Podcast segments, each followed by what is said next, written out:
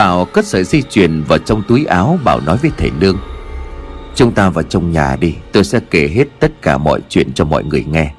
Những câu chuyện mà mấy năm qua tôi chưa từng nói với bất cứ ai cả. Bên bếp lửa đang cháy đỏ rực, Bóng của bốn người hắt lên trên vách nhà, Khuôn mặt của mỗi người mang một vẻ. Nhưng ai đó đều chờ đợi để nghe câu chuyện của Bảo. Cũng là khởi nguồn quá khứ bắt đầu sự việc có liên quan đến cô gái tiên Sương.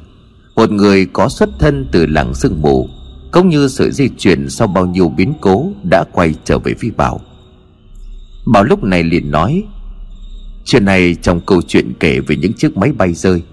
Tôi có nói một chút sơ qua về việc đề xuất thăm dò địa hình, Địa chất khu vực vùng núi U Bò thuộc huyện Bắc Yên, Để nhằm xác định có hay không mỏ uranium. Việc này bị buộc phải dừng lại Khi có một người trong đội nghiên cứu suýt nữa phải mất mạng. Người đó chính là tôi. Cách đây 3 năm, tôi đã từng đi vào trong khu rừng Để tiến hành khảo sát thực địa. Ngoài tôi ra còn có ba người khác nữa. Lúc ấy, mặc dù đã tìm hiểu và đọc hết tất cả những tài liệu được cung cấp Về khu vực núi rừng nơi đây, Ngoài các số liệu thống kê về mặt khoa học, Chúng tôi cũng có biết gì về những vụ mất tích bí ẩn. Những chiếc máy bay rơi không rõ nguyên nhân, Hay cả như là tài liệu Ghost Forest do chính người Mỹ lưu lại. Để kể về những điều kỳ dị từng xảy ra trong quá khứ. Nhưng mà nhóm của tôi khi ấy, Những người trẻ nhiệt huyết chỉ tin vào khoa học. Ngoài ra cái gọi là ma quỷ thần bí, Chúng tôi chỉ cười rồi bỏ qua. Thước lúc này liền hỏi, Vậy rồi sau đó khi vào rừng nghiên cứu, Anh đã thay đổi suy nghĩ của mình? Bảo lắc đầu rồi nói Khẩm Cho tới tận hai ngày trước Tôi vẫn chẳng thể tin nổi vào những thứ gọi là ma quỷ hay là bùa phép. Truyền thuyết mà mọi người vẫn từng kể. Nhưng có áp dụng tất cả những kinh nghiệm, Những lý giải khoa học mà tôi biết Và sự kỳ ảo trong khu rừng, Thì tôi cũng không tài nào có thể giải thích được. Ba năm trước cũng thế, Chúng tôi tự tin khi mà đặt chân vào khu rừng này. Cảnh núi rừng hoang sơ thiên nhiên hùng vĩ Lại càng làm cho tôi cảm thấy phấn khích. Tôi đã từng đọc một ghi chép nói về việc Khu vực quanh núi U Bò có một từ trường lạ. Và khi tận mắt chứng kiến chiếc la bàn không hoạt động, Ngay khi chúng tôi chỉ bước chân vào bể rừng, Nhóm của tôi đã rất thích thú với chuyến đi trước mắt, Bởi vì trước mắt có quá nhiều thứ để khám phá. Nhưng cũng chính về sự phấn khích, tự tin và hiểu biết của mình, Tôi đã coi thường sự nguy hiểm luôn cận kề ở rừng sâu. Khảo sát đến ngày thứ ba vì la bàn cũng như các thiết bị điện tử không dùng được, Cho nên chúng tôi phân vân không biết phải đi bằng cách nào.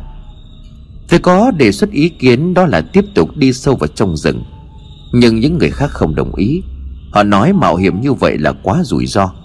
Chưa kể đến chúng tôi là những người học chuyên ngành nghiên cứu, không phải là người có kinh nghiệm để đi rừng. Sau khi bỏ phiếu, chỉ có tôi là người đồng ý với chính đề xuất của mình. Những người còn lại họ thống nhất. Sẽ ở lại thêm hai ngày nữa, Tìm kiếm thêm các mẫu đất đá, Cả nguồn nước rồi sau đó quay về. Lão sang lúc này liền hỏi, Nhưng mà cậu đã đi ngược lại với ý kiến của họ? Bảo Liên gật đầu rồi nói, Đúng là như vậy. Mất rất nhiều công sức để vào được khu rừng. Hơn nữa những mẫu vật thu thập được ở ngoài bìa rừng Không đủ để kết luận điều gì cả. Có một suy nghĩ trong tôi mách bảo rằng, Nếu đi tiếp chắc chắn tôi sẽ phát hiện được điều gì đó lớn lao. Tuổi trẻ suy nghĩ bồng bột, Làm việc luôn mất kiên nhẫn, Nhưng lại muốn nhanh chóng đạt được thành quả. Và vì thế, trong lúc những người còn lại mải mê với công việc của mình, Tôi đã tách nhóm và đi sâu vào rừng một mình. Thức liền nói, Và rồi anh đã tìm thấy làng sương mù có phải không? Bảo lắc đầu rồi nói, Không, Tôi chưa bao giờ nhìn thấy ngôi làng đó cả. Thức liền tiếp tục nói, Vậy thì tại sao anh lại gặp được cô gái đó? Bảo liền trả lời Cứ bình tĩnh nghe tôi kể nốt đã. Vì quá chủ quan coi thường khu rừng, Cho nên ngay khi đi sâu vào trong hơn, Tôi bỏ la bàn ra để kiểm tra. Bình thường vốn dĩ la bàn không hoạt động, Nhưng mà càng đi sâu vào bên trong, Thì kim chỉ hướng của la bàn lại càng quay dữ dội. Đồng nghĩa với việc từ trường mạnh hơn bên ngoài rất nhiều. Suy nghĩ ấy của tôi cho rằng Mày đang tiến gần đến việc hoàn thành được nghiên cứu. Tuy nhiên thì niềm vui chưa được bao lâu, Thì ngay sau đó tôi đã phải trả giá cho sự nóng vội của mình. Lấy đồ những mẫu vật tôi sung sướng quay trở ra, Và lúc này tôi mới nhận ra thêm một điều, Tôi không biết mình đang phải đi hướng nào cả. Bốn bề xung quanh là cây cối bạt ngàn, Không la bàn không đường đi. Tôi đã bị lạc đường. Tôi càng cố thì lại càng vô vọng, Và cứ như vậy tôi lạc trong rừng bốn ngày. Thức liền hỏi anh biến mất những bốn ngày, Vậy mà những người còn lại không đi tìm sao? Bảo nói, Chính vì sợ họ không thấy Sẽ đi tìm cho nên trước khi đi, Tôi đã để lại một mảnh giấy, Trên đó có lời nhắn rằng Tôi có việc quan trọng cho nên quay về trước. Thế nên là trong những ngày đó Ai cũng đinh ninh là tôi đã về không đi tìm. Đến ngày thứ tư không thức ăn, Nước uống đem theo cũng đã hết.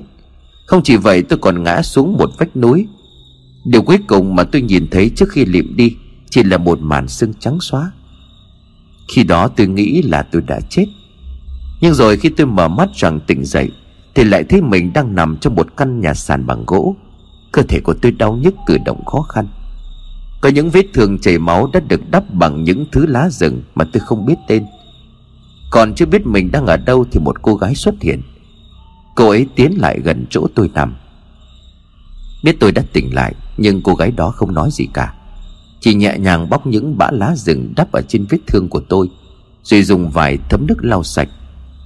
Sau cùng cô ấy thay bằng loạt lá mới Đã được giã từ một cây cối đá nhỏ.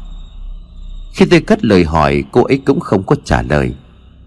Tôi nghĩ có lẽ do cô ấy không hiểu tôi nói gì. Nhưng mà tôi biết tôi còn sống là do cô gái này đã cứu mạng. Ngoài các vết thương ở phần mềm, Tôi còn bị dạn xương sườn Do lúc ngã xuống vách đá. Cũng may vách đá đó không quá cao, Bên dưới lại là những bụi cây rừng, Cho nên va đập không khiến cho tôi mất mạng. Thầy Lương lúc này liền hỏi, Vậy ngôi nhà sàn mà cậu nói Có phải cũng chính là ngôi nhà sàn Của nhóm thức đã tìm thấy Trước khi bị mo chốc bắt đi? Bảo liền trả lời, Tôi nghĩ là như vậy. Theo như lời thức mô tả Thì chính là ngôi nhà sàn đó. Hàng ngày cô gái đó chăm sóc cho tôi nhưng cô ấy cũng chỉ đến vào lúc buổi trưa và chập tối. Tôi nằm một chỗ mất khoảng 3 ngày. Khi mà cơ thể đã hồi phục, Thì tôi cũng có thể gượng dậy, Mặc dù vẫn còn khá đau đớn. Tôi sực nhớ ra chiếc ba lô, Bên trong có chứa những vật dụng quan trọng. Nhưng mà tìm quanh nhà không thấy đâu cả, Nghĩ chắc có lẽ đã rơi mất trong rừng. Dù sao giữ được mạng cũng đã là may mắn. Lần mò đi xuống bên dưới, Thì lúc này tôi mới phát hiện Chẳng có ngôi nhà nào khác ở đây cả. Trước đó tôi còn nghĩ nơi đây sẽ có nhiều người sinh sống. Tôi còn cho rằng mình được bà con đồng bào tìm thấy khi bị nạn. Tuy nhiên sau khi nhận ra không có ai khác Khu rừng mà tôi đang đứng cũng hoàn toàn khác với những gì tôi nhìn thấy trước đó. Nó một cách đơn giản Nó giống như tôi bị lạc đến một nơi hoàn toàn khác biệt. Nghe đến đây thức vội hỏi Đúng, đúng vậy. Tôi cũng không biết phải diễn tả làm sao cả nhưng mà chúng tôi cũng có cảm giác như vậy. Từ cây cối cho đến cảnh vật nó rất khác. Bảo gật đầu rồi nói, Đúng là như thế. Điểm khác biệt nhất chính là thảm thực vật. Rừng nguyên sinh. Tôi có cảm tưởng rằng mình đang đứng trong một khu rừng thuộc sơ khai, Không có con người sinh sống ở đó. Và điều này càng khiến tôi tò mò về cô gái kia. Cô ta đến từ đâu? Tại sao chỉ có một mình cô ấy? Khi ấy tôi đứng nhìn ngơ ngác khung cảnh ở xung quanh, Cô ấy tỏ ra rất sợ hãi. Vội vã cô ấy đưa tôi quay trở lại lên, Ánh mắt lo lắng liên tục nhìn ra ngoài. Và rồi cô ấy quay lại nhìn tôi rồi nói, Nếu để người khác nhìn thấy anh sẽ chết đấy. Cô gái đó nói và hiểu được tiếng kinh. Khi tôi hỏi lý do cô ấy tiếp tục im lặng, Hàng ngày tôi đều cố bắt chuyện với cô ấy Nhưng mà cô ấy đều tránh né. Vết thương của tôi cũng đã đỡ nhiều. Biết mình mất tích nhiều ngày cho nên tôi tính chuyện sẽ nhờ cô ấy chỉ đường ra khỏi rừng. Nhưng mà chưa ngày hôm sau thì cô ấy không đến nữa. Cả buổi tối cũng vậy. Bất chợt cho tới nửa đêm thì cô ấy xuất hiện. Cô ấy ngồi thu mình vào một góc rồi cứ như vậy mà khóc. Nhưng mặc cho tôi hỏi lý do, cô ấy cũng không có đáp lại. Sau cùng cô ấy hỏi tôi về thế giới bên ngoài, Về xã hội, Về những thứ tôi cũng không hiểu tại sao cô ấy lại biết. Trả lại tôi chiếc ba lô, Cả đêm hôm đó dưới ánh lửa. Tôi kể tôi giải thích cho cô ấy tất cả những điều cô ấy thắc mắc. Sau nhiều ngày thì đó là lần đầu tiên cô ấy mở lòng, Nói chuyện và cười nhiều với tôi như vậy. Vết dạ nở xương sườn khiến tôi chưa thể đi lại thoải mái, Nhất là với địa hình núi rừng như vậy. Mỗi ngày đều gặp nhau chẳng biết từ bao giờ tôi và Sương đã yêu nhau. Sương rất thích nghe tôi kể chuyện về con người ở ngoài xã hội. Về những món ăn mà Sương nói Sương biết, Nhưng chỉ được nhìn qua tranh ảnh mà thôi. Khi tôi nói, tôi sẽ dẫn cô ấy đi tham quan những cảnh sắc ở bên ngoài khu rừng À những món ăn mà cô ấy yêu mến. Ánh mắt của Sương hiện rõ sự thích thú. Nhưng rồi nó lại khẽ buồn, Sương đáp, Nếu thực sự em có cơ hội thì tốt biết mấy, Nhưng mà em còn bố mẹ, Em không thể bỏ họ lại mà đi. Khi ấy tôi nghĩ chỉ đơn giản là Sương chưa sẵn sàng. Bỏ qua tất cả. Chúng tôi trao hết cho nhau những gì mình có. Tôi không quan tâm Sương đến từ đâu. Tôi chỉ biết là tôi yêu cô ấy thật lòng. Ngay cả khi mà Sương dẫn tôi ra khỏi khu rừng, Tôi chỉ muốn cô ấy đi cùng tôi. Nhưng Sương một lần nữa từ chối. Tôi đưa Sương sợi dây chuyền mà bố tôi đã tặng cho mẹ tôi Như một vật đính ước cùng với lời hứa. Anh sẽ sớm quay lại đây để tìm em. Tôi đã nhìn thấy những giọt nước mắt lăn dài trên khuôn mặt của Sương Khi mà nhận lấy sợi dây chuyền đó. Tôi trở về sau gần một tháng mất tích, Nhưng mà những gì xảy ra trong khoảng thời gian đó tôi đều giấu kín. Mặc cho việc đề xuất thăm dò mỏ uranium sau đó bị bác bỏ, Dừng mọi hoạt động. Nhưng mà với tôi đó không phải là điều quá quan trọng nữa, Bởi tôi đã tìm được tình yêu của đời mình. Sau khi giải trình cũng như báo cáo về việc mất tích Tôi lập tức lên kế hoạch để quay trở lại nơi đó, Nhưng mà không thể được. Thứ lúc này liền hỏi, Tại sao vậy? Bảo liền trả lời, Không thể về. Trở về không lâu tôi bị một tai nạn. Lần này cũng may mắn như lần lạc ở trong rừng trước đó. Tôi không chết nhưng mà chấn thương ở vùng vỏ não Nó đã khiến cho tôi hôn mê suốt một năm rưỡi. Khi tỉnh lại tôi không bị mất trí nhớ, Và điều đầu tiên tôi làm Đó chính là quay lại đây để tìm xương bởi tôi biết là mình đã thất hứa suốt một thời gian dài. Nhưng hơn một năm qua tôi vẫn không thể nào tiến sâu thêm được vào khu rừng đó. Và bây giờ thì những giọt nước mắt của Bảo đã khẽ rơi xuống mu bàn tay đang nắm chặt lại. Một câu chuyện tình răng dở u buồn, Một bi kịch khi mà bây giờ Bảo không thể thực hiện được lời hứa của mình Là gặp lại người yêu Và còn đau đớn hơn khi Sương đã chết. Tất cả đều lặng người khi nghe hết câu chuyện của Bảo. Bây giờ thì lão sàng đã hiểu tại sao. Suốt hơn một năm qua, Bảo lại bất chấp nguy hiểm để đi tìm làng sương mù. Khác với những kẻ đi tìm vàng, Bảo đang đi tìm người con gái của mình yêu. Cũng chính là người đã cứu mạng sống của Bảo. Bây giờ có thể Sương đã không còn trên cõi đời này nữa. Nhưng với những gì thầy Lương nói Cũng như tin vào cảm nhận của mình Bảo biết mình vẫn có một lý do để tiếp tục sống, Hoặc chí ít anh cũng phải biết được nguyên nhân tại sao Sương lại chết. Người đau khổ nhất lúc này không ai khác đó chính là Bảo. Nhưng bên cạnh đó còn có một người khác Cũng đang cảm thấy bản thân nợ cô gái tên Sương kia rất nhiều, Đó là Thước. Càng hiểu thêm về những chuyện xảy ra trong quá khứ, Thước lại càng cảm kích Sương vô cùng. Không phải chỉ vì Sương đã cứu thoát Thước khỏi làng sương mù mà còn bởi nếu đúng như những gì thầy Lương phán đoán, Linh hồn của Sương đang cố gắng làm tất cả Để cứu lấy đứa con của mình. Tình mẫu từ thiêng liêng bất chấp Sương đã chết, chỉ còn một linh hồn yếu ớt sắp tàn biến Thầy Lương liền nói với Bảo, Có thể cho ta xem lại sợi dây chuyền một lát được không? Bảo liền gật đầu đưa sợi dây chuyền cho thầy Lương.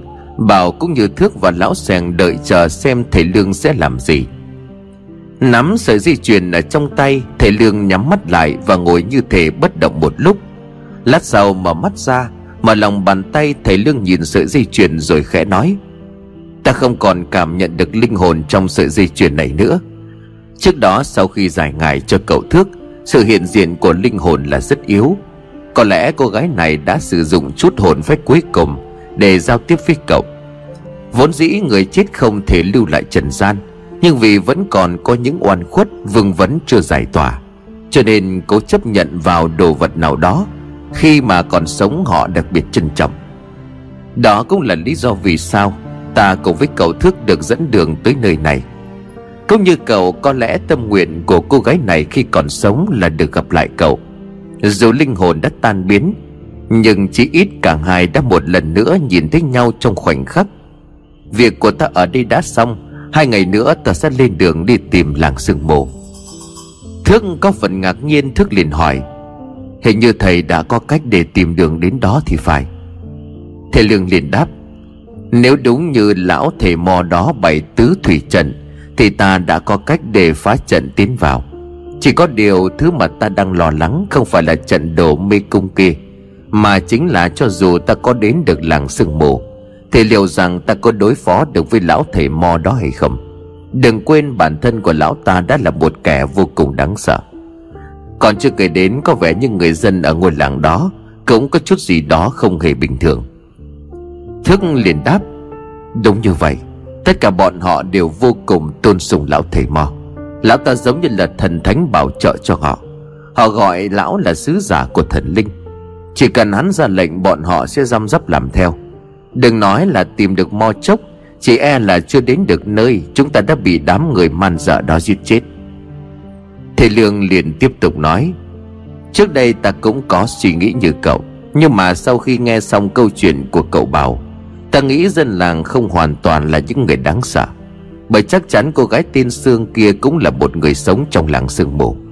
Nhưng cô ấy đã cứu mạng cả hai cậu đó thôi. Ta e là bằng một cách nào đó Lão thầy mo kia gieo rắc nỗi sợ và dùng sự sợ hãi đó thao túng người dân ở trong làng.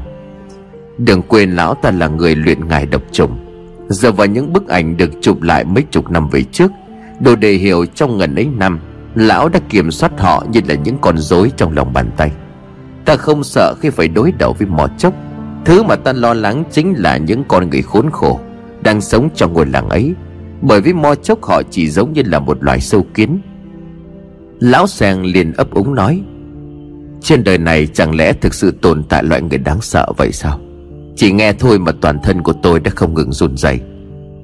Thầy Lương liền nói với lão sàng Đó là lý do vì sao Những kẻ như là mò chốc Được gọi là loại thầy phù thủy đáng ghê tởm. Để đạt được mục đích của mình, Bọn chúng không ngần ngại giết người, Thậm chí là rất rất nhiều người. Đối với chúng, mạng sống của người khác không hề có giá trị. Lão sàng liền hỏi tiếp Chẳng lẽ ông đã từng gặp người như lão thầy mò ấy? Thầy lương đáp, Tôi đã từng gặp, Nhưng mà tôi đã từng chứng kiến. Cả trong một thôn trang với 300 nhân khẩu Đều bị sát hại chỉ trong một đêm. Đó là khi tôi chỉ tầm 13-14 tuổi. Trong một lần nhìn lên bầu trời, Đột nhiên sư phụ của tôi bấm quẻ rồi nói, Ở hướng đông sắp có tai họa, Sẽ có rất nhiều người phải chết. Ngay trong đêm đó, sư phụ của tôi tức tốc xuống núi Tôi cùng với sư phụ đi về hướng đông nguyên hai ngày một đêm. Nhưng mà khi đến thôn Đại An thì mọi sự đã quá muộn. Toàn bộ thôn dân trong một đêm đã tụ tập tại một chỗ, Rồi nhất loạt quyên sinh, Không kể già trẻ gái trai. Ba trăm thôn dân của Đại An không một ai sống sót. Bảo liền ấp úng nói, Tại tại sao lại như vậy à? Thầy Lương liền trả lời, Chứng kiến xác người nằm la liệt đều là do cắt cổ tự vẫn khi ấy ta cũng run sợ, Ta thắc mắc giống như cậu và sư phụ ta nói. Thôn dân Đại An đã bị thao túng tâm trí hoàn toàn. Một kẻ nào đó đã ếm bùa chú lên toàn bộ dân ở trong thôn. Cái chết của 300 người là để phục vụ cho một nghi lễ tà đạo. Bỗng dưng khi mà nhắc đến mò chốc Ta lại nhớ đến chuyện trước kia. Không biết là do linh cảm hay là một điều gì đó nói cho ta rằng, Mò chốc không phải là một thầy mo người dân tộc. Thước liền hỏi Ý thầy là sao à Thầy Lương liền nói tiếp. Ta đang nghĩ đến một chuyện. Liệu Mo Chốc có giống như ta Là một người lưu lạc sang Việt Nam? Chỉ có điều hắn đã ở đây rất rất lâu rồi. Ta có suy nghĩ như vậy kể từ khi ta nhận ra tứ thủy trận. Bản thân của ta cũng đã gặp qua nhiều thầy bùa, thầy Pháp, Cả thầy mo của người dân tộc trên đất Việt Nam. Họ chỉ thiên về bùa ngải, Còn việc bày bố trận pháp không phải là sở trường của họ. Nói vậy không phải là không có người biết về kỳ thư trận đồ Nhưng mà tứ thủy trận này Là một trong những trận đồ thời cổ xa xưa. Ta dám chắc người biết cách bố trí trận đồ này không có nhiều. Sở dĩ ta có thể nhận ra nó, Bởi sư phụ của ta khi còn sống Là một người tinh thông kim cổ. Và ta may mắn khi được người chỉ dạy tất cả những gì người biết. Cộng với đó, bản thân của ta khi mà nhận ra trận đồ này cũng phải dựa vào sự may mắn từ những bức ảnh được chụp từ trên cao, cộng với một trận đồ lộ ra trong khu rừng bị cháy ở phần rìa. Bởi vậy, căn cứ vào suy luận ở trên ta cho rằng, Mò chốc kia không phải là một thầy mò Việt Nam đơn thuần. Thực ra, điều này cũng không có gì quá lạ lẫm. Từ hàng ngàn năm về trước, Theo như giai thoại, Nước Đại Việt tuy nhỏ bé Nhưng mà anh hùng kiệt xuất thời nào cũng có. Dân Đại Việt mưu trí anh dũng, Một lòng đoàn kết. Chính vì những điều này mà triều đình Trung Hoa Luôn muốn tìm cách kìm hãm sự phát triển của Đại Việt. Ngoài việc xâm chiếm bờ cõi, Các đời hoàng đế Trung Hoa Còn sử dụng một cách khác để ngăn chặn nhân tài xuất hiện. Đó chính là chấn niệm những nơi linh khí tích tụ. Và dĩ nhiên những bậc thầy phong thủy, Những thầy bùa cao tay liên tục được cử sang đây Để thăm dò, Sau đó thì ra tay chặt đứt xương sống của rồng. Có những gia tộc gốc hoa sẵn sàng lưu lại Đại Việt Sinh con đẻ cái Nối dõi tông đường. Nhưng mà phụng mệnh của triều đình Trung Hoa Đời đời kiếp kiếp chỉ cần người trong gia tộc còn sống Thì kẻ đó sẽ phải tiếp tục công việc phá hoại Chấn yểm nước Nam. Bảo Liên tròn mắt ngạc nhiên. Thầy, thầy là người Trung Quốc thật sao à Thầy Lương liền mỉm cười rồi nói Đúng vậy Tuy là người Hoa nhưng mà 50 năm qua Thời gian ta chu du khắp Việt Nam cũng đã hơn 30 năm rồi. Do vậy, nếu có nói Việt Nam là quê hương của ta cũng không sai. Mấy chục năm qua, ta ăn cơm gạo của Việt Nam, Nói tiếng Việt đến mức Chẳng ai biết ta là người Hoa nữa. Cho dù tên Mo Chốc ấy có là người Việt hay là người Hoa, Thì những gì hắn đã làm vẫn đáng chết muôn phần. Năm xưa, cái chết của 300 thôn dân Đại An Đã khiến cho sư phụ của ta đến chết vẫn còn dằn vặt bản thân của mình. Vì biết mà không thể cứu. Vẫn chưa rõ tiền mò chốc đang âm mưu điều gì, Nhưng mà ta không thể để cho người dân làng sương mù Tiếp tục sống trong sự kiểm soát, Trong nỗi sợ hãi tột cùng như vậy được nữa. Cho dù phải đánh đổi cái mạng già này của ta Thì ta cũng cam lòng. Đã quá nửa đêm, Nghe những lời từ tận sâu can đáy lòng của thầy Lương, Ai cũng cảm thấy nể phục. Bảo liền nói, Thầy Lương, hãy cho tôi được đi cùng thầy. Để thực hiện được di nguyện cuối cùng của Sương, Tôi xin cúi đầu mong thầy giúp đỡ. Dứt lời, Bảo Định quỳ xuống dập đầu, Thì thầy Lương đưa tay ngăn lại. Thầy Lương liền nói, Không cần đà lễ, Nhân duyên đưa ta đến đây để gặp cậu, Giúp cậu, Cũng chính là ta đang tự giúp bản thân của mình. Chỉ có điều là chuyến đi này đầy dễ nguy hiểm, Cũng có thể nói chúng ta đang đi tìm cái chết. Cả hai cậu còn trẻ, Liệu Thước liền cướp lời của thầy Lương. Đã đi đến đây thì không còn lý do gì để quay lại nữa. Hơn nữa chính vì còn trẻ cho nên làm sao tôi để một ông già như thầy đi một mình, Đến một nơi nguy hiểm được vậy chứ? Có phải không nào? Bảo liền nói tiếp, Cái chết tư tôi đã đợi nó từ lâu lắm rồi. Thầy Lương khẽ cười, thầy nói, Vậy ông già này đành phải làm phiền hai cậu Trong chuyến đi sau đây hai ngày vậy. Đột nhiên lão sèng liền cười lớn. Hình như các người đã quên là đây ai mới là người già nhất thì phải. Không biết còn chỗ nào để cho lão sàng này đi cùng được không?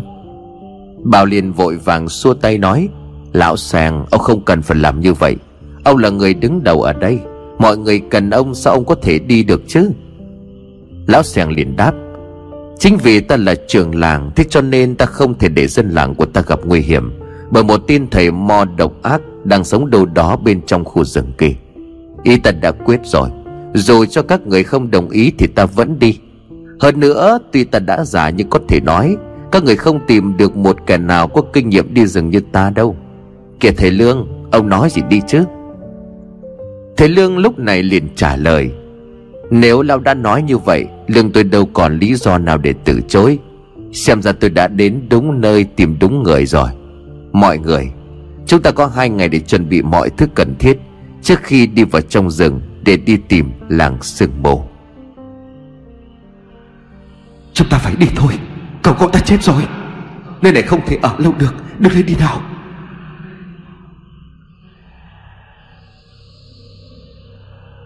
Đưa tay lên trước mặt Lão sèn thấy hai bàn tay của mình nhốm đầy máu tươi. Xung quanh của lão sèn là những tiếng khóc Những tiếng nói quen thuộc Nằm ở dưới đất là một cái xác bất động, Một cảnh tượng hỗn loạn, Mọi thứ trao đảo. Chết đi.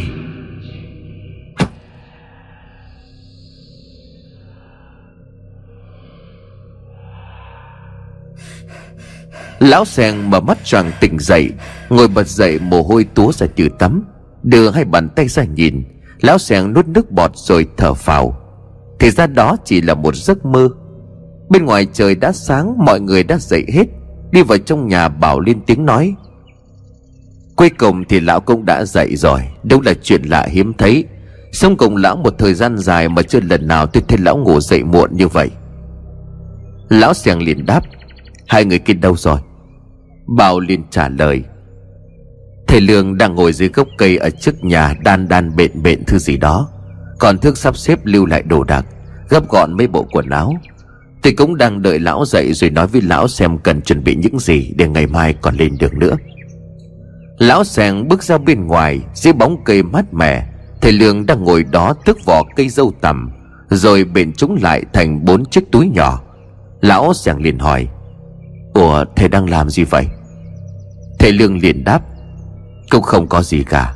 Mấy cái được làm từ vỏ cây dâu tằm này là túi đựng bùa. Một lát nữa lão sẽ biết. Cũng đã làm xong, Thầy Lương đứng dậy rồi đi cùng lão sèng vào trong nhà. Thầy Lương cho gọi cả Bảo và Thước. Khi tất cả đã có mặt đầy đủ, Thầy Lương lấy trong tay này của mình ra một cái chén bạc, Cùng với một con dao sắc nhọn. Hồ quả than hầm trên bếp lửa, Thầy Lương cắt máu của mình nhỏ ba giọt vào trong chén. Xong thầy Lương liền nói, Bây giờ từng người sẽ cắt máu của mình nhỏ vào đây, Mỗi người chỉ lấy đúng ba giọt, Làm đi. Có chút nghi ngại Nhưng lần lượt Thước, Bảo và Lão Sàng đã bắt đầu cắt máu để nhỏ vào chén bạc. Sau khi tất cả đã làm xong Thầy Lương tiếp tục lấy ra một lá bùa màu vàng. Trên đó có vẽ những chữ tàu. Kèm theo đó là những hình ảnh vẽ tượng trưng khá khó hiểu. Kẹp lá bùa vào giữa hai ngón tay Miệng vừa lầm nhầm đọc chú. Thầy Lương vừa từ từ đưa lá bùa ấn vào trán của từng người một. Sau khi đã ấn hết một lượt Thầy Lương đưa lá bùa vào trong than hầm đốt cháy lá bùa. Trò của lá bùa được thả vào chén bạc, Nơi có máu của cả bốn người. Sau khi lá bùa cháy hết, Thầy Lương bỏ thêm vào chén một chút mặt sắt, Ít bột gỗ, Chút đất vườn rồi trộn tất cả lại với nhau. Dùng bút lông chấm vào chén bạc, Lấy đó làm mực. Thầy Lương họa ra bốn tờ giấy đỏ, bốn đạo bùa. Thầy Lương liền nói, Thời gian cấp bách ta chỉ có thể làm được bùa tương sinh. Do dùng máu của cả bốn người chúng ta làm mực, Cho nên khi mỗi người giữ một lá ở bên mình, Ít nhiều cũng sẽ cảm nhận được lẫn nhau. Trên bốn lá bùa đều có các yếu tố liên quan đến ngũ hành. Đây cũng là điều cần thiết khi mà chúng ta muốn vượt qua được tứ thủy trận. Thức liền hỏi, Tại sao lại gọi là bùa tương sinh vậy thầy? Thầy Lương liền trả lời, Trước mắt mọi người hãy đeo lá bùa vào cổ đi Rồi ta sẽ giải thích làm theo lời của thầy Lương, thức bảo và lão sèn gấp nhỏ lá bùa lại, Rồi cho vào cái túi nhỏ được đan bằng sợi dâu tằm. Thầy Lương còn cẩn thận buộc cả dây cho mọi người đeo vào cổ. Khi tất cả đã đeo bùa xong, thầy Lương nói, Bây giờ tất cả hãy nhắm mắt lại, Từ từ cảm nhận xem có điều gì khác không. Khẽ nhắm mắt lại, gần như ngay lập tức, Cả ba người đồng thanh nói, Có, tôi ngửi thấy một mùi thơm lạ. Hương thơm dường như đang tỏa ra vòng vòng quanh chỗ này. Tất cả đều mở mắt ra nhìn nhau. Lúc này thầy Lương mỉm cười rồi nói, Khi dùng máu trộn với các yếu tố của ngũ hành, Thêm vào đó là mật chú, Lá bùa sẽ giúp chúng ta tìm thấy được nhau Thông qua mùi thơm đặc trưng ở trên lá bùa. Nếu không may một trong số bốn người chúng ta bị lạc, Hương thơm từ lá bùa sẽ phát huy tác dụng. Sở dĩ vừa rồi mọi người có cảm giác mùi thơm tỏa ra theo một vòng tròn Là do chúng ta đang ngồi quay lại với nhau. Vì chúng ta chỉ có bốn người, Cho nên việc bị chia cắt sẽ rất nguy hiểm. Phải nhớ luôn giữ bùa ở trong người. Nghe thầy Lương nói, cả ba người còn lại càng lúc càng thêm nể phục. Từ những suy luận tính toán cho đến sự chuẩn bị kỹ lưỡng, Thầy Lương chưa từng làm họ thất vọng. Lão Sàng liền nói trong rừng có rất nhiều những loại vật mang độc tính, Nhất là rắn rết và mũi rừng. Thì có biết một người làm thuốc chữa độc rắn Cũng như độc côn trùng rất hiệu quả. Để tôi đi xem rồi mua đem theo phòng thân. Hơn nữa, bốn người đồng nghĩa với việc lương thực, nước uống cũng phải tăng lên. Mọi người ở lại chuẩn bị, tôi đi đây. Thầy Lương đồng ý với ý kiến của lão sẻng chuyến đi này ẩn chứa quá nhiều rủi ro. Càng chuẩn bị kỹ lưỡng bao nhiêu thì khả năng sống sót sẽ tăng lên bấy nhiêu. Lúc ra ngoài, lão sẻng nhìn một vài bộ quần áo mà thức gấp gọn, vẫn chưa bỏ vào trong ba lô. Bất chợt, lão sẻng giật mình, đổ mồ hôi hột. Lão sẻng lắp bắp nói, không không thể nào. Sao sao lại như vậy? Thức đi ra để làm tiếp phần việc còn đang răng dở nhưng lão sẻng vẫn còn đứng đó, cho nên thức đụng chúng phải lão. Thức liền nói, ôi trời lão vẫn chưa đi sao? Đụng như là đụng vật đá vậy. Lão sèn khép quay mặt lại nhìn thước. Ánh mắt của lão có chút gì đó hoang mang. Đôi lông mày cau lại. Lão sèn nhìn chằm chằm vào thước, rồi nhìn tiếp bộ quần áo đang đặt trên chiếc ghế che dài. Mồ hôi chảy thành dòng từ chán xuống gò má. Bất giác lão sèn lùi lại. Thước liền hỏi, sao vậy? Mà tôi dính gì à? Sao sao lão nhìn tôi ghê vậy? Lão sẻng nuốt nước bọt rồi lão ấp úng trả lời. Không có gì. Bộ bộ quần áo này lại là của cậu sao? Thức liền cười rồi gật đầu nói. Đúng rồi, đây là bộ quần áo mới mà bác chủ quán cơm. Cũng là người cưu mang tôi cho tôi ăn trong suốt một năm qua khi mà tôi phát điên. Lúc tôi và thầy lương rời khỏi nhà của bác ấy bà ấy đã mua cho tôi bộ quần áo này. Tôi cũng tiếc cho nên chưa có bỏ ra mặc lần nào lão sèn khét đưa tay lên lau mồ hôi rồi đáp. Vậy vậy sao? Thôi thôi, tôi đi đây. Dứt lời, lão sèn rời khỏi nhà. Thức đứng đó ngơ ngác trước thái độ có phần khó hiểu của lão sèn. Nhưng rồi cũng tặc lưỡi tiếp tục sắp xếp ba lô cho chuyến đi vào ngày mai. Đi trên đường, lão sèn vẫn chưa khỏi dùng mình bởi khi nãy, khi nhìn thấy bộ quần áo của thước, rồi nhìn tiếp khuôn mặt của thước, lão sèn lại nhớ giấc mơ khủng khiếp hồi ban sáng chết đi chết đi. Cậu ta cậu ta chết rồi.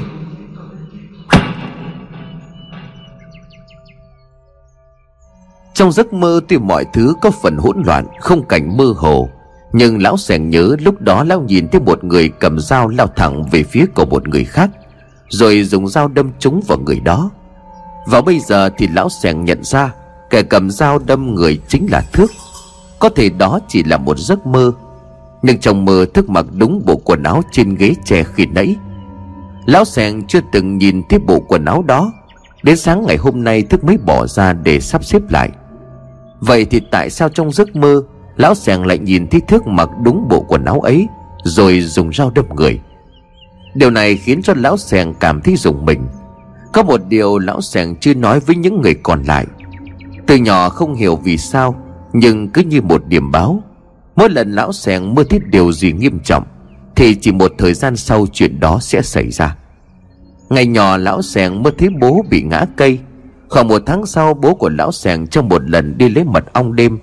Ông đã bị ngã trong lúc trèo trên vách núi, rồi qua đời. Lớn hơn một chút, lão sèng nằm mơ thấy nhà của mình chìm trong nước. Và cũng một tuần sau thì mưa lớn, nước ngập khắp nơi, hoa màu gia súc bị cuốn sạch.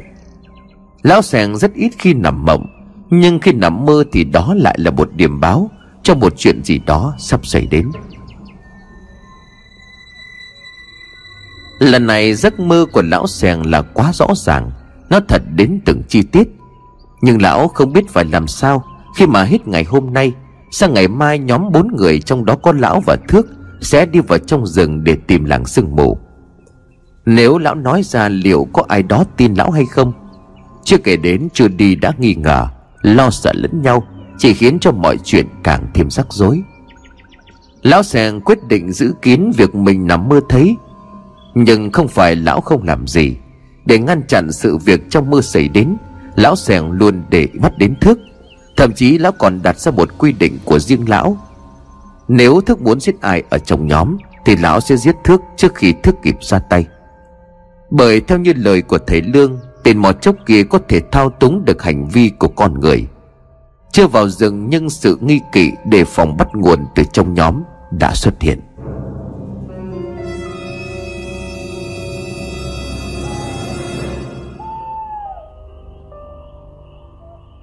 Bảy giờ tối, sau khi ăn cơm xong, Mọi người vẫn chưa thể quen được với bộ dạng mới của lão sẻng Thực ra thì lão sẻng chỉ làm đúng một điều, Đó chính là cắt tóc Nói đúng hơn là lão đã cạo chọc. Quyết định của lão khiến cho ai cũng phải bất ngờ, Bởi bộ mái tóc dài như là con chăn đen xỉ của lão sèng Đã gắn bó với lão nhiều năm qua. Vậy mà trưa nay lão nói với thầy Lương, Thầy giúp tôi một việc được chứ? Thầy Lương liền đáp, Có gì lão cứ nói. Lão sèng liền đáp, Giúp tôi cạo chọc đầu. Thầy Lương ngạc nhiên hỏi, Lão nói thật chứ? Lão sèng liền gật đầu rồi nói Đúng vậy, Ngày mai xuất phát rồi. Đi vào trong rừng với bộ tóc dày như thế này Chỉ thêm vướng víu mà thôi. Hơn nữa cũng chưa biết sống chết như thế nào. Để bộ tóc ở nhà chỉ ít cũng coi như là tôi vẫn còn đang ở đây. Điều đặc biệt khiến cho thầy Lương chú ý nhất ở lão sàng, Lần đầu tiên gặp mặt chính là phần tóc của lão. Chắc cũng phải mấy chục năm lão sàng không cắt. Những sợi tóc quấn chặt lại thành búi Vừa dài vừa dày Ai không quen mắt chỉ nhìn thôi cũng cảm thấy hơi ghê.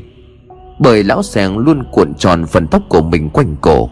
Cứ như lão đang nuôi một con chăn ở trên đầu vậy. Lão quyết định cắt bỏ bộ tóc. Cũng đủ hiểu lão đã sẵn sàng đặt cược mạng sống của mình Vào chuyến đi tìm làng sương mù này. Giờ đây ngồi trước bếp lửa, Lão sàng với cái đầu chọc lốc Ai nhìn lão cũng cảm thấy không quen mắt. Nhưng với quả đầu chọc lốc ấy Nhìn lão sèn càng hầm hố và gân guốc hơn. Rất hiếm có người nào năm nay đã 60 tuổi Mà vẫn giữ được một thể trạng gây gớm như lão sàng. Phải tới hôm nay bảo mới được chứng kiến khả năng của lão. Trước giờ Bảo chỉ biết lão sèng giống như một người đứng đầu. Ở những bản những buôn làng khác, Người ta gọi những người như lão sèng là già làng. Còn ở đây mọi người đều gọi lão là lão sèng Sau khi cạo chọc Lão sèn lục tìm trong góc nhà ra nào là công nỏ mũi lao. Tiếp đó lão hì hục đẽo vót căng dây Sửa lại cái nỏ đã cũ. Thước vừa ngồi xem vừa hỏi, Lão định đem theo cả cây này sao? Lão sèn dưng nỏ lên phía trước, Ngắm mắt nhìn ra xa, Xong lão trả lời, Tất nhiên rồi, Ngoài việc dùng để săn bắn Đó cũng là một thứ vũ khí hữu dụng.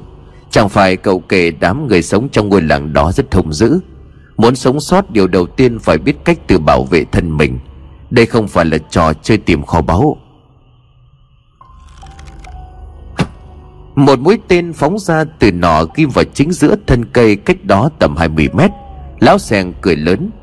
Tốt lắm, Xem ra cả nỏ cũng như bản thân ta vẫn dùng tốt. Thức vội chạy đến chỗ gốc cây, mũi tên cắm vào khá sâu. Phải dùng sức thước mới có thể rút ra được. Quay trở lại chỗ của lão sèn thức trầm trồ nói, Uy lực mạnh thật đó Tôi cũng từng được chứng kiến bắn nỏ, Nhưng mà không mạnh như thế này. Lão sèn liền đáp, Điều này tùy thuộc vào người chế nỏ. Nỏ của tôi có thể bắn xa trên 100 mét, vẫn đạt được độ chính xác với lực sát thương rất cao. Đưa ánh mắt nhìn sang thước, lão sèn nắm chắc chiếc nỏ, lão lạnh lùng nói, nếu như có ai đe dọa đến tính mạng của những người trong nhóm tôi sẽ dùng nó để bắn thủng tim của hắn. Thức liền hào hứng nói, đúng là con lão đi cùng, tôi thấy yên tâm hơn hẳn. Không làm phiền lão sẻng nữa, thức đi chuẩn bị tiếp một số đồ dùng cần thiết. Ánh mắt của lão sẻng vẫn nhìn theo thức thăm dò. Lão thở hắt ra rồi lẩm bẩm nói, Vậy sao? Quay trở lại thời điểm hiện tại, Thế Lương nói, Mọi thứ đã chuẩn bị xong hết rồi phải không? Thức liền trả lời về lương thực nước uống tôi và Bảo đã chuẩn bị đầy đủ. May mắn khi mà dân làng ở đây họ đều tích thịt bằng phương pháp sấy khô. Vậy cho nên là việc bảo quản trong thời gian lâu không phải là vấn đề lớn. Vì có thêm Bảo cùng với lão sẻng Cho nên chúng ta có thể đem theo nhiều hơn. Sẽ đủ dùng trong vòng một tháng. Bảo liên tiếp. Những thứ có liên quan như là bản đồ ảnh chụp Cùng với một vài vật dụng trong đo đạc địa chất, địa hình Tôi cũng đã chuẩn bị đầy đủ cả rồi. Bảo chỉ tay về phía ba lô của mình, Chợt thức thấy bên dưới nền nhà có một vật khá lạ. Cầm lên thức liền hỏi, Ủa, cái này là gì vậy? Bảo liền đáp À đó là một loại đèn pin treo ở trên đầu, Nhưng mà không còn pin cho nên không thể sử dụng được nữa. Hàng của Mỹ đấy, Đời cổ rồi nhưng mà chẳng hỏng hóc gì cả. Bây giờ thức mới thấy, Ngoài đèn pin đội đầu Bà còn có những đồ dùng máy móc nhỏ nhỏ khác, Bảo liền tiếp tục nói Mấy thứ đó tôi dùng trong công việc đo đạc và nghiên cứu Cũng đã bỏ lâu rồi. Trong lúc mà Thức đang tò mò nhìn xem mấy đồ vật của Bảo, Thì lão sàng liền nói, Điều mà tôi đang quan tâm đó chính là, Cứ tạm thời cho rằng chúng ta đã đến được ngôi làng đó, Nhưng mà chúng ta sẽ đối phó với tin thầy mò đó như thế nào? Bởi ai trong chúng ta cũng đều biết, Hắn không phải chỉ có một mình, Chắc phải có một kế hoạch nào đó rồi đúng chứ? Thầy Lương liền khẽ đáp, Cho tới bây giờ tất cả những gì mà tôi biết về thầy Mo Chốc Chỉ là thông qua lời kể của Thước. Cộng với đó thì bùa ngài hắn đã sử dụng. Tiếp theo căn cứ vào việc Hắn biết sử dụng các yếu tố ngũ hành, Bày ra trận pháp tạo kết giới. Tôi khẳng định rằng khả năng của hắn là cực kỳ đáng sợ. Lão nói đúng, Hắn ta không chỉ có một mình, Muốn tiêu diệt được hắn không chỉ nói là được. Một tên thầy mo tinh thông tà thuật, Nham hiểm độc địa. Cộng với đó là những người dân bị hắn thao túng kiểm soát, Sẵn sàng giết chết tất cả những ai có ý định xâm phạm Đến người mà họ tôn sùng Tuy nhiên thì không phải là tôi không có chủ ý, Nhưng mà nói ra bây giờ hãy còn quá sớm. Ngoài ra đâu phải chúng ta không biết gì về tên thầy mò ấy. Trong nhóm của chúng ta chẳng phải có một người đã từng sống trong làng sương mù một khoảng thời gian hay sao? Chuyến đi này có thành công hay không, Phụ thuộc rất nhiều vào cậu ta. Nghe thầy Lương nói như vậy, Bảo cùng với lão sèng đều biết Người mà thầy Lương đang nhắc đến đó chính là Thước. Cậu thanh niên nãy giờ vẫn còn đang tò mò, Lật đi lật lại máy móc, dụng cụ của Bảo, Mà không hề để ý đến cuộc nói chuyện này. Thầy Lương nói đúng, Không những sống sót mà thức còn thoát khỏi ngôi làng ấy những thông tin từ thước là vô cùng quan trọng. Trong suốt quãng đường đến đây, Tất nhiên thầy Lương không hề bỏ phí khoảng thời gian đó. Quả thước thầy Lương hỏi rõ tất cả những gì mà thước biết về mo chốc. Từ ngoại hình giọng nói, cả sự sùng bái của người dân nơi làng sương mù đối với mò chốc. Cả việc mo chốc không giết chết thước ngay, mà muốn hành hạ thước bằng một sự ám ảnh tột cùng. Những sự việc có liên quan đến mò chốc mặc dù rất mơ hồ như cái chết bí ẩn của mò khước, nhưng tưởng chỉ có như vậy thôi.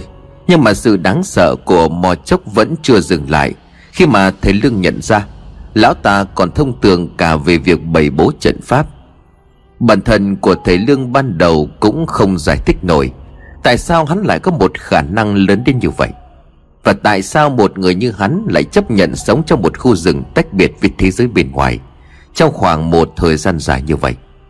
Giờ đây, thầy Lương phần nào cũng đã đoán được nguyên nhân dẫn đến sự thông tuệ, Cũng như là sức mạnh của mò chốc Còn một điều quan trọng nữa để cho thầy Lương suy luận Mò chốc đang hướng tới một âm mưu gây sợ.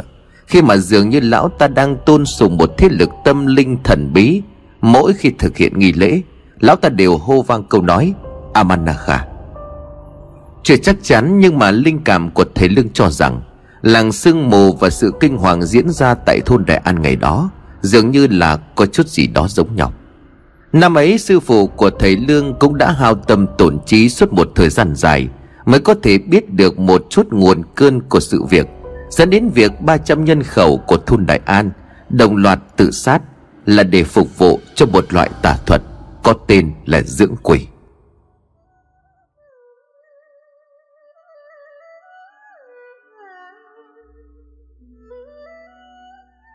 Dưỡng quỷ là gì vậy, sư phụ?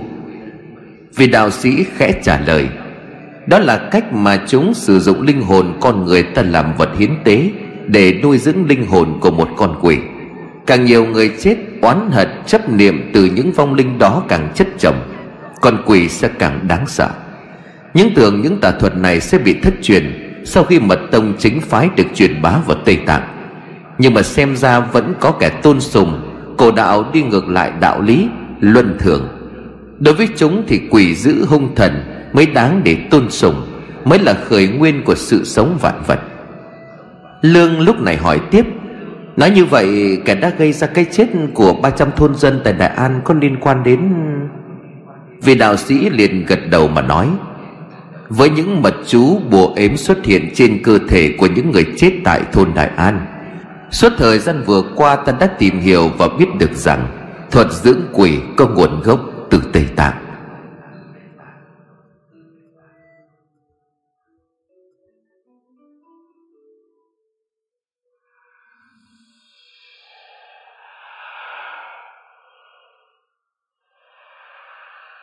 Ba giờ sáng.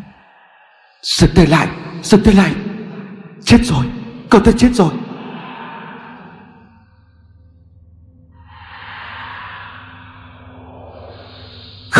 Không. Lão sàng nghiến răng siết chặt bàn tay rồi bật dậy. Cơ thể của lão gồng lên. Đôi mắt nhìn xung quanh mọi thứ vẫn còn tối om. Có tiếng ngáy ngủ vang lên nơi góc nhà chỗ thức và bảo đang nằm. Thả lòng gân cốt điều hòa hơi thở. Lão sàng lúc này mới yên tâm bởi những gì lão vừa nhìn thấy chỉ là một giấc mơ.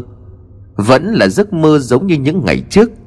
Nắn hai bên thái dương, lão sẻng đưa mắt nhìn về góc nhà. Trong mơ một lần nữa, Lão sẻng thấy thước đã giết người.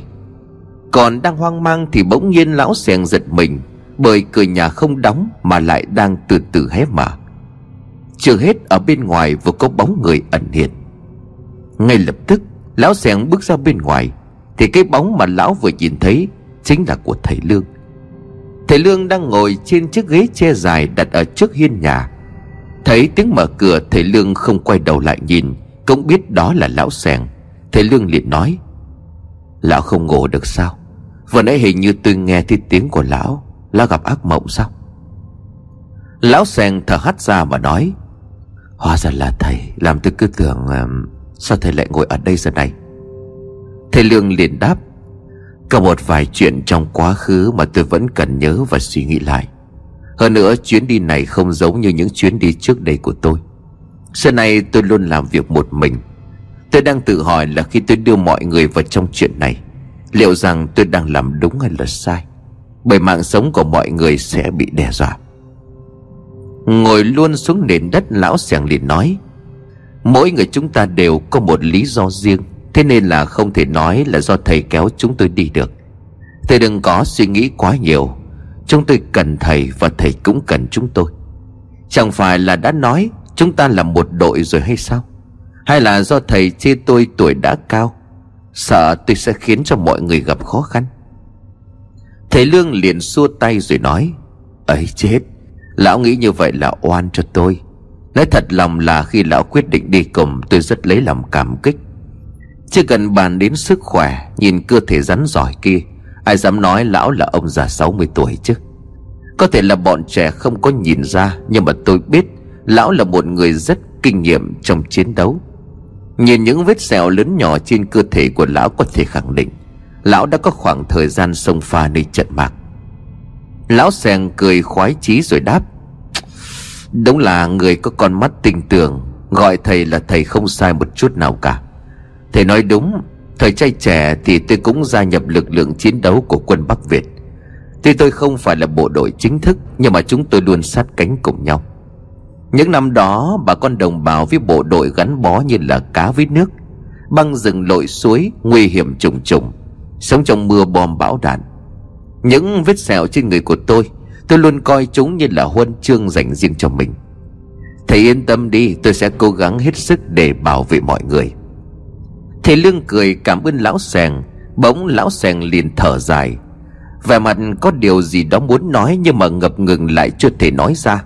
Thầy Lương lại hỏi, Lão có chuyện gì khó nói hay sao? Lão sèng liền đáp, Thầy Lương này, Hai đêm nay tôi đều mơ thấy cùng một giấc mơ. Có thể nói ra thì thầy không có tin, nhưng mà sèn tôi xưa nay ngủ rất hiếm khi mộng mị. Nhưng mà mỗi lần mơ thấy gì Thì một thời gian sau sẽ xảy ra chuyện tương tự. Đôi khi nó cũng không hoàn toàn giống với giấc mơ. Nhưng mà lần này tôi cảm thấy bất an lắm. Mà nói ra bây giờ, Chẳng biết là nên hay không.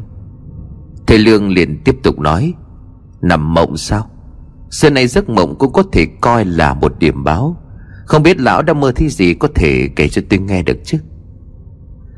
Tặc lưỡi lão sẻng quyết định kể cho thầy Lương Về giấc mơ trùng lập hai ngày nay của mình, Lão sẻng nói Hai đêm nay à, tôi đào đầm mơ thấy tôi đang ở giữa một khu rừng.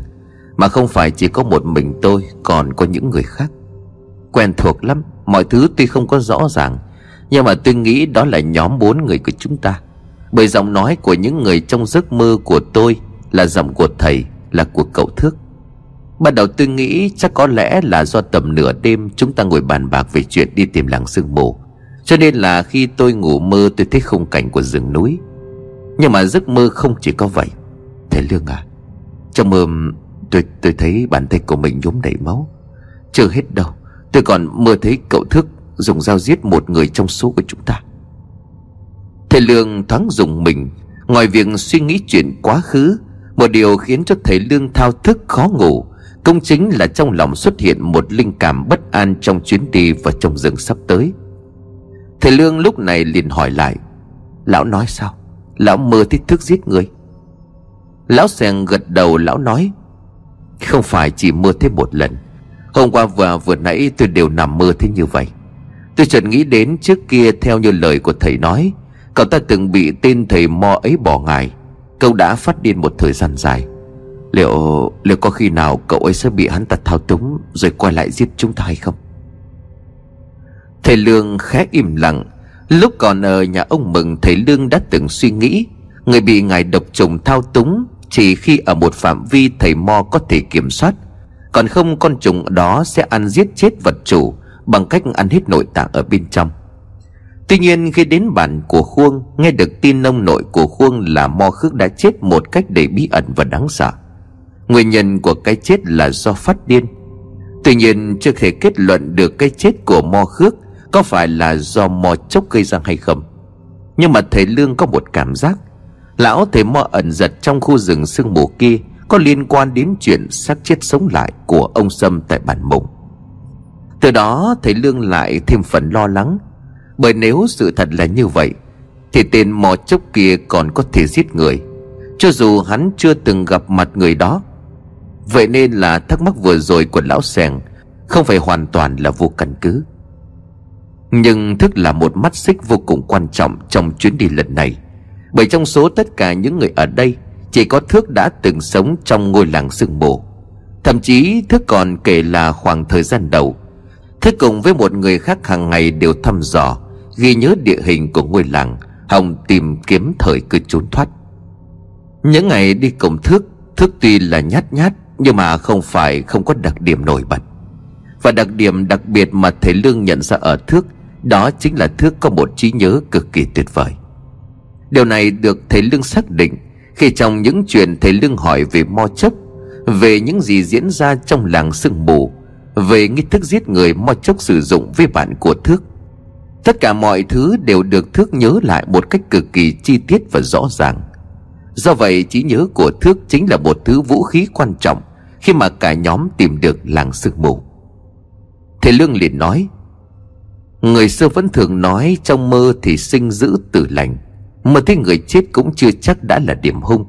Giấc mơ của lão xảy ra vào đúng thời điểm chúng ta chuẩn bị khởi hành. Nghe qua thì có vẻ hơi đáng sợ, Nhưng mà cũng không cần phải quá lo lắng. Tuy nhiên thì đây cũng là thứ mà chúng ta cần phải lưu ý. Bản thân của tôi cũng là người giải ngài cho cậu Thước.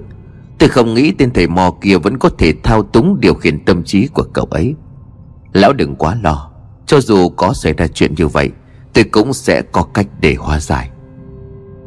Nhìn thầy Lương, lão sàng đã phần nào yên tâm. Từng câu, từng lời của thầy Lương, Quả thần có một sức mạnh chấn an người khác. Lão sàng thở hắt ra, lão liền nói, Nếu được như vậy thì tôi yên tâm rồi. Dù sao thì cũng chỉ là một giấc mơ mà thôi. Tôi thấy cậu thức đó cũng là một thanh niên tốt. Không có lý nào cậu đó lại làm như vậy cả. Cảm ơn thầy đã giúp tôi gỡ bỏ được hoài nghi ở trong lòng. Trời cũng đã sắp sáng rồi, Trước khi đi mà không còn vướng mắc gì thật là thoải mái. Giờ cũng không ngủ được đâu, Chỉ bằng tôi với thầy chuẩn bị một chút gì đó, Để lát nữa bọn nhóc nó dậy rồi cùng ăn. Thầy thấy thế nào à Thầy Lương liền mỉm cười rồi nói, Lão nói chi phải, tôi xin nghe theo. Hai ông già cười nói một cách sảng khoái Bên trong nhà, hai thanh niên thức và bảo vẫn đang ngủ một cách ngon lành. Có lẽ đây cũng chính là giấc ngủ yên bình nhất của họ Trước khi dấn thân, đặt chân vào vùng đất cấm. Tất nhiên là như vậy. Sâu thẳm bên trong khu rừng, Quỷ dữ cũng đang chờ đợi họ.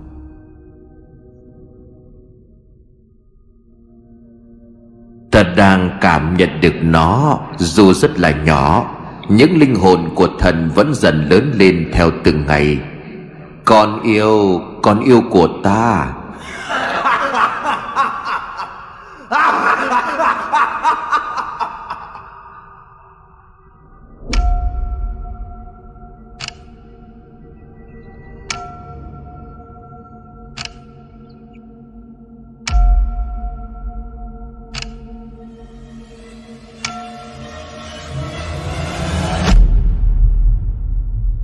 Trời vẫn còn mờ sương, Không khí có chút ẩm ướt nhưng thoáng đãng, Vô cùng dễ chịu.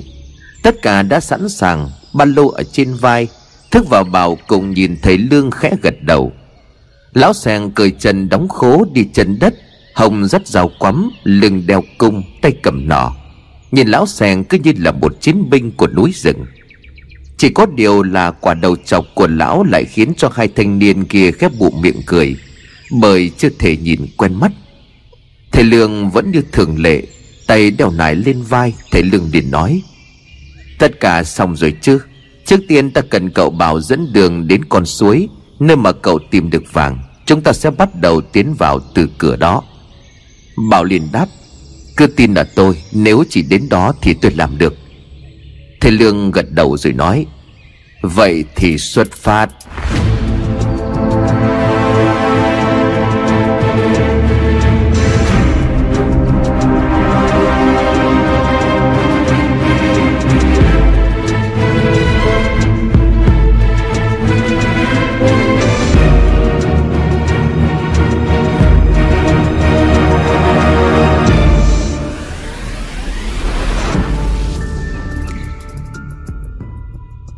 Bảo đi trước dẫn đường, Đi ngay theo sau là lão sẻng, Tiếp đó là thầy Lương và cuối cùng là Thước. Ngay khi đặt chân, bước chân đầu tiên vào trong rừng, Thầy Lương đã cảm nhận được một điều gì đó không bình thường. Để chứng minh những gì mình kể trước đây là đúng, Bảo đưa ra một la bàn bảo nói, Mọi người nhìn đây, Chúng ta tuy mới bắt đầu tiến vào bên ngoài của khu rừng, Nhưng mà la bàn nó đã bắt đầu có sự ảnh hưởng. Nhìn chiếc la bàn Thầy Lương thấy kim của la bàn khẽ nhích lên. Xong lại hạ xuống, Không định được hướng mặc dù tất cả đang đứng im. Bảo liền tiếp tục nói, Tuy la bàn không giúp gì cho việc định hướng, Nhưng mà nó có thể cho chúng ta nhận biết được dao động của từ trường. Thức liền hỏi, Nghĩa là sao? La bàn không hoạt động thì đâu có ý nghĩa gì chứ? Bảo liền trả lời Nhìn vào la bàn, ta sẽ biết mình đang ở ngoài bìa rừng hay đang ở sâu ở trong rừng. Bởi vì khi gặp dao động từ trường mạnh Kim la bàn sẽ càng quay mạnh hơn. Đây cũng là một phương pháp giúp tôi xác định vị trí của mình trong suốt hơn một năm qua. Thức liền ồ lên rồi nói, Ra là như vậy, Quả đúng là người thông minh luôn biết cách tận dụng tất cả những gì dù là nhỏ nhất. Bảo ra hiệu cho mọi người đi tiếp, Vừa đi Bảo vừa nói Khu rừng này rất là rộng lớn, Ngay cả người dân bản địa cũng không dám đi vào quá sâu. Thế cho nên là mọi thứ nằm sâu bên trong khu rừng Vẫn còn là một điều bí ẩn. Đứng ở bên ngoài trên một nơi cao, Chúng ta có thể dễ dàng xác định được vị trí của núi U Bò. Nhưng mà khi đã đi sâu vào trong rừng Thì tất cả đều hoàn toàn ngược lại. Phương hướng tầm nhìn thảm thực vật, Cộng thêm nhiều loại từ trường để đi được đến phần trung tâm là núi U Bò như thầy Lương đã chỉ điểm trước đó thực sự khó khăn. Trong suốt hơn một năm qua, tôi có cố gắng đến mấy, Cũng chỉ là quanh quẩn ở bên ngoài bìa rừng. Thời gian gần đây mới tiến thêm được một bước, Nhưng mà cũng không có gì tiến triển hơn cả. Mỗi khi tôi nghĩ mình chỉ cần đi thẳng là sẽ đến, Và rồi tôi quay lại ở vị trí cũ, Hoặc là có cảm giác mình đang đi lòng vòng. Và còn một điều này nữa có thể là do tôi suy nghĩ quá nhiều, Nhưng mà khi đi sâu vào bên trong khu rừng, Tôi có một cảm giác như đang có người theo dõi tôi vậy. Thầy Lương cũng đã được nghe Thức nói về điều này. Tuy nhiên, trước khi đến được cửa đầu tiên, Thầy Lương chưa muốn nói ra những gì thầy đang toàn tính. Cũng đã đi được một khoảng thời gian, Quãng đường rừng trước mặt đang dần dần trở nên khó khăn. Với kinh nghiệm của mình, lão xẻng lên tiếng nói Tạm dừng chân để nghỉ ngơi một chút đã. Đường đi sắp tới khá là treo leo và rậm rạp. Nghỉ một chút chúng ta sẽ đi tiếp, Dù sao thì cũng đã chưa rồi. Bảo Liên đồng ý, bảo nói, Nếu cứ tiếp tục đi như thế này, Khoảng chập tối chúng ta sẽ đến được con suối, Nơi tôi tìm được vàng. Tiếp theo đi như thế nào đành phải trông cậy vào thầy lương vậy. Tất cả ngồi xuống để nghỉ mệt. Uống một chút nước cũng đã đến giữa trưa cho nên lão sẻng chuẩn bị đồ ăn đem theo cho mọi người ăn luôn, Để lấy sức tiếp tục cuộc hành trình. Vừa ăn, Bảo vừa hỏi Thước. Trong lời của anh kể thì hình như anh và những người bạn của mình, Trước khi bị người của làng sương mù truy đuổi, Các anh đều dựng lều ở một khu vực rất đẹp, có phải không? thước liền gật đầu mà nói, Đúng là như vậy. Sau khi mà bạn của tôi tìm thấy vàng như anh Thì chúng tôi đã quay trở ra để mua lương thực. Để tiếp tục cho cuộc hành trình của mình. Tuy nhiên, nhóm của chúng tôi không có người thông minh, Biết xem bản đồ, Biết dựa vào la bàn hỏng như anh. Nhưng mà bù lại, trong nhóm có những người có kinh nghiệm đi rừng cực kỳ giỏi. Người dẫn đầu nhóm của chúng tôi đã quyết định đi ngược dòng của con suối Để tiến sâu hơn vào trong khu rừng. Nghe thì tưởng chừng là đơn giản, Nhưng mà chúng tôi đã phải mất gần một tuần Mới có thể đặt chân đến thượng nguồn. Dẫu vậy thì mặc cho những người ở trong nhóm rất vui mừng. Bởi trên đường đi đến thượng nguồn, Nhóm của chúng tôi vẫn tiếp tục tìm thấy vàng. Nhưng mà kể từ khi người bạn của tôi tìm thấy vàng, Tôi luôn có một cảm giác bất an. Như là khi nãy anh đã nói, Tôi cảm nhận thấy có người đang theo dõi mình. Tôi cũng vậy, Mọi thứ diễn ra với chúng tôi quá là thuận lợi. Suốt 8 tháng lần mò đào đãi tìm kiếm, Gần như là kiệt sức.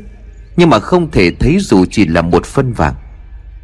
Ngay như là việc tìm đường xác định phương hướng trong khu rừng Cũng đã là vô cùng khó khăn. Vậy mà sau đó chưa tới 10 ngày Không những tìm thấy vàng mà con đường chúng tôi đi cũng quá là thuận lợi. Ngoài ra chẳng ai trong số của họ nhận ra điều này cả. Khi tới được thượng nguồn thì nơi đó có thác, có hồ nước. Một người trong nhóm tôi đã phát hiện ra cây bẫy gà rừng.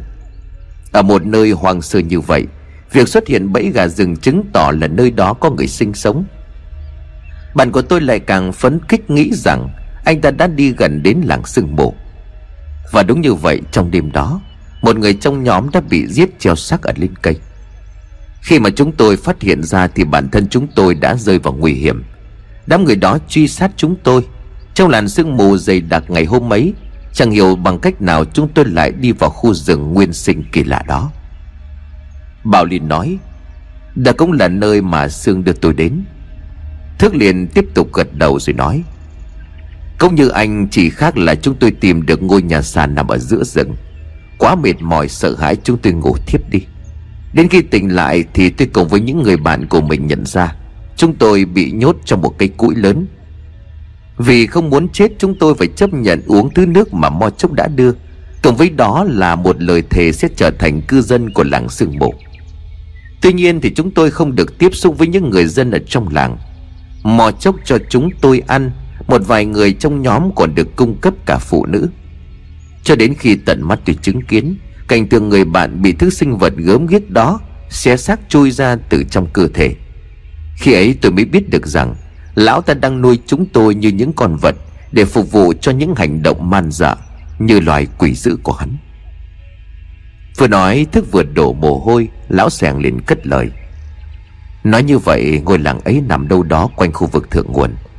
Vậy chúng ta chỉ cần đi ngược dòng suối lên thượng nguồn là được thôi phải không? Thầy Lương liền lắc đầu mà nói, Không có đơn giản như vậy đâu. Thứ nhất là như tôi đã nói, Tứ thủy trận sẽ dựa vào bốn dòng nước bao quanh khu vực trung tâm, Tạo thành một trận pháp giống như là mê cung, Khiến cho người lạc vào trận pháp này rất khó tìm được đường ra. Càng vào sâu thì sẽ lại càng bế tắc. Điều thứ hai là nhóm của cậu Thước đi đến thượng nguồn không phải là tự nhiên, Hay là do năng lực tự bản thân tìm được đường đến thượng nguồn? Thước liền hỏi, Thầy nói vậy là sao à Chẳng lẽ em... Thầy Lương liền nói, Đúng vậy, các cậu đã được mo chốc dẫn tới thượng nguồn. Hay nói một cách khác, các cậu đã đi đến vùng trung tâm của trận pháp, Đó chính là núi U Bò.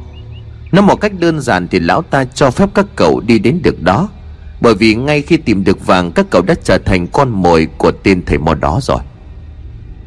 Nhìn sang bảo, thầy Lương hỏi cả hai một câu. Có điều này ta muốn hỏi cả hai cậu. Chẳng hay hai cậu sinh vào ngày tháng năm nào? Cả thước và bảo đều nhất loạt trả lời. Câu trả lời cho lão xẻ ngứa người. Bởi thật kỳ lạ là hai thanh niên không những trùng ngày, trùng tháng, Mà còn trùng cả năm sinh. Lão xèng liền nói, Một sự trùng hợp thật khó tin. Duy chỉ có thể lương sau khi nghe xong Thì không những không có biểu hiện gì lạ lắm Cứ như thể ngay cả đến chuyện này Thầy Lương cũng đã biết được rồi. Lão Sàng liền tò mò rồi nói, Sao tự nhiên thầy lại hỏi ngày tháng năm sinh của hai cậu ấy? Mà hình như là thầy biết rồi thì phải. Thầy Lương liền mỉm cười rồi nói, Nếu tôi biết thì tôi còn hỏi làm gì? Chỉ là tôi có một vài suy nghĩ dẫn đến câu hỏi này. Sắp xếp lại tất cả những sự việc mà hai người này đã trải qua, Ta có thể nhận thấy rất nhiều điểm trùng hợp. Ngay cả việc cô gái tên Sương kia chấp nhận hồn tiêu phách tán để bảo vệ cậu Thước Cũng đã giải đáp được điều này. Ngoài ra, khi mà tôi hỏi về ngày tháng năm sinh của cả hai, Là muốn xem xem căn số bản mệnh của họ ra sao, Mà bằng một cách nào đó qua rất nhiều nguy hiểm. Cho đến tận bây giờ họ vẫn sống sót. Đợi ta một chút, Mọi người giữ im lặng nhé. Dứt lời, thầy Lương khẽ hít một hơi thật dài Rồi từ từ thở ra. Tất cả chăm chú nhìn thầy Lương đưa tay bấm độn.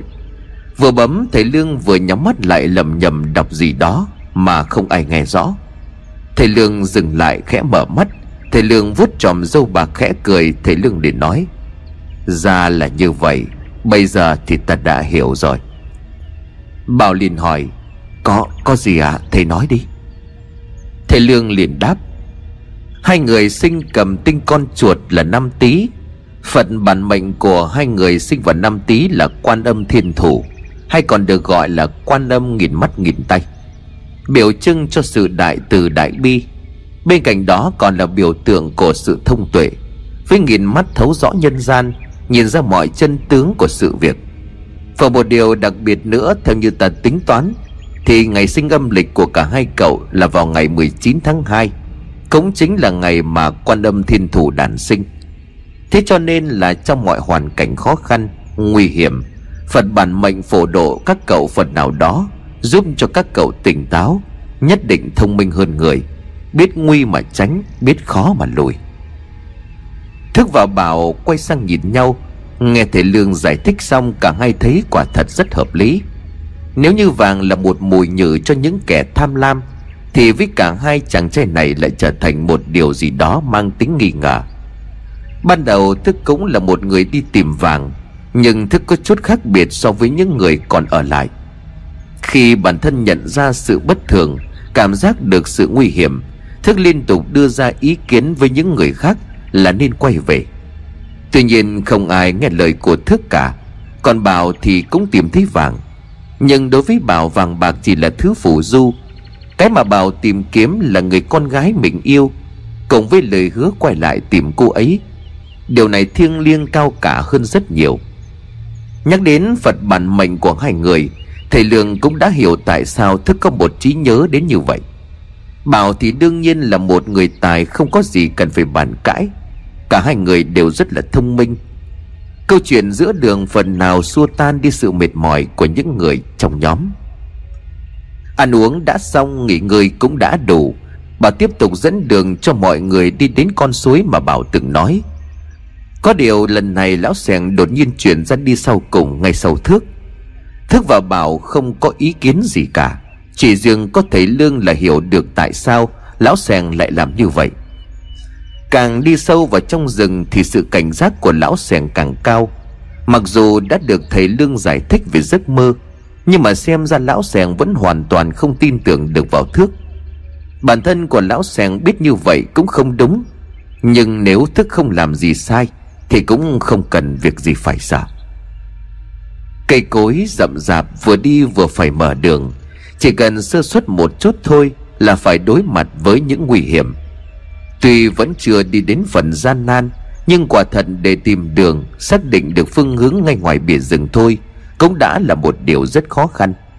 Thực tế đã chứng minh, Mặc dù Bảo nói đường đến con suối Bảo nhớ, Nhưng vừa đi Bảo vừa xem xét kỹ tấm bản đồ, Do chính tay của mình đã đánh dấu.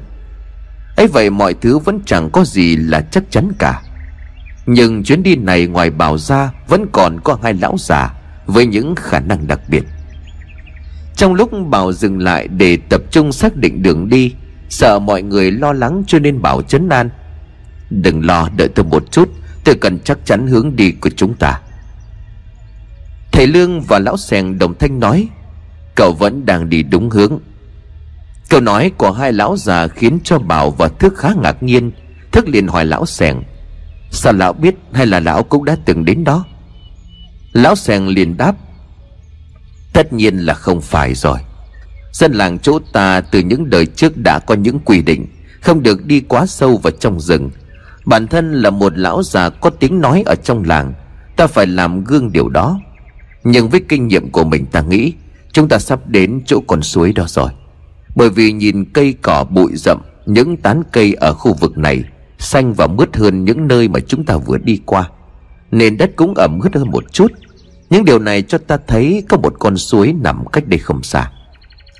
Bảo liền hỏi thầy Lương, Còn thầy thì sao à Thầy Lương liền trả lời, Bởi vì ta cảm nhận được một kết giới đã bắt đầu xuất hiện. Quả thật khu rừng này đã được bày bố trận pháp. Chỉ vậy thôi.